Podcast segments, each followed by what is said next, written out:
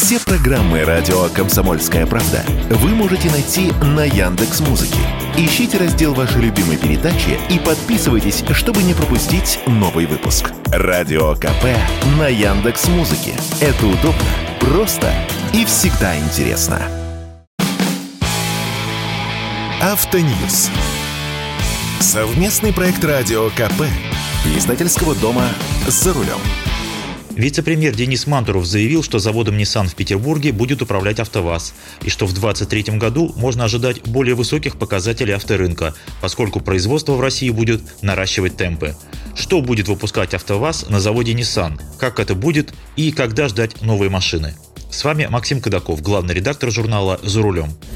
Денис Мантуров надеется, что в 2023 году у нас появится новое производство и что рынок пойдет вверх. Цитата. «В первую очередь это АвтоВАЗ, Вновь появившийся «Москвич», Хавейл также наращивает объемы производства. И к этому времени еще появится производство в том числе на площадке Nissan, которое, как мы ожидаем, будет осваиваться АвтоВАЗом. Активы Nissan принадлежат сегодня НАМИ, управление будет осуществляться АвтоВАЗом. Что это значит? Это значит, что Ниссановский завод не переходит в собственность АвтоВАЗа. Наш автогигант будет лишь управлять этой производственной площадкой.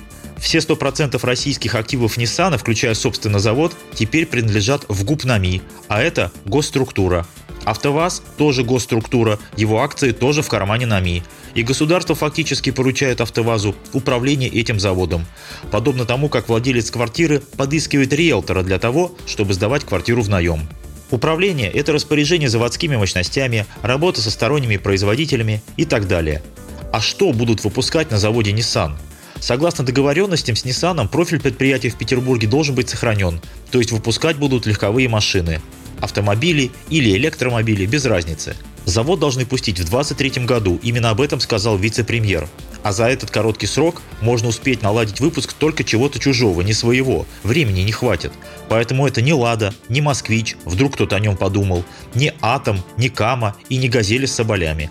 Относительно оперативно можно наладить либо крупноузловую сборку, и вот здесь мы уже вспоминаем про «Москвич», либо более глубокую СКД-сборку, но без полного цикла производства. А если найдется партнер, готовый поставлять полные машины комплекты и готовый оперативно вложиться в модернизацию производства, которое неизбежно потребуется, то гипотетически к концу 2023 года можно даже наладить сварку и окраску кузовов. Но именно гипотетически, что-то я верю в это с трудом. Как это будет организовано? Можно предположить два сценария развития событий. Первый, более вероятный. Зарубежный партнер из дружественной страны, а их всего две с реальным автопромом – Иран и Китай, выпускает на этом заводе свой автомобиль, фактически лишь арендуя сборочную площадку и вкладываясь в модернизацию производства под свои требования и под свою модель.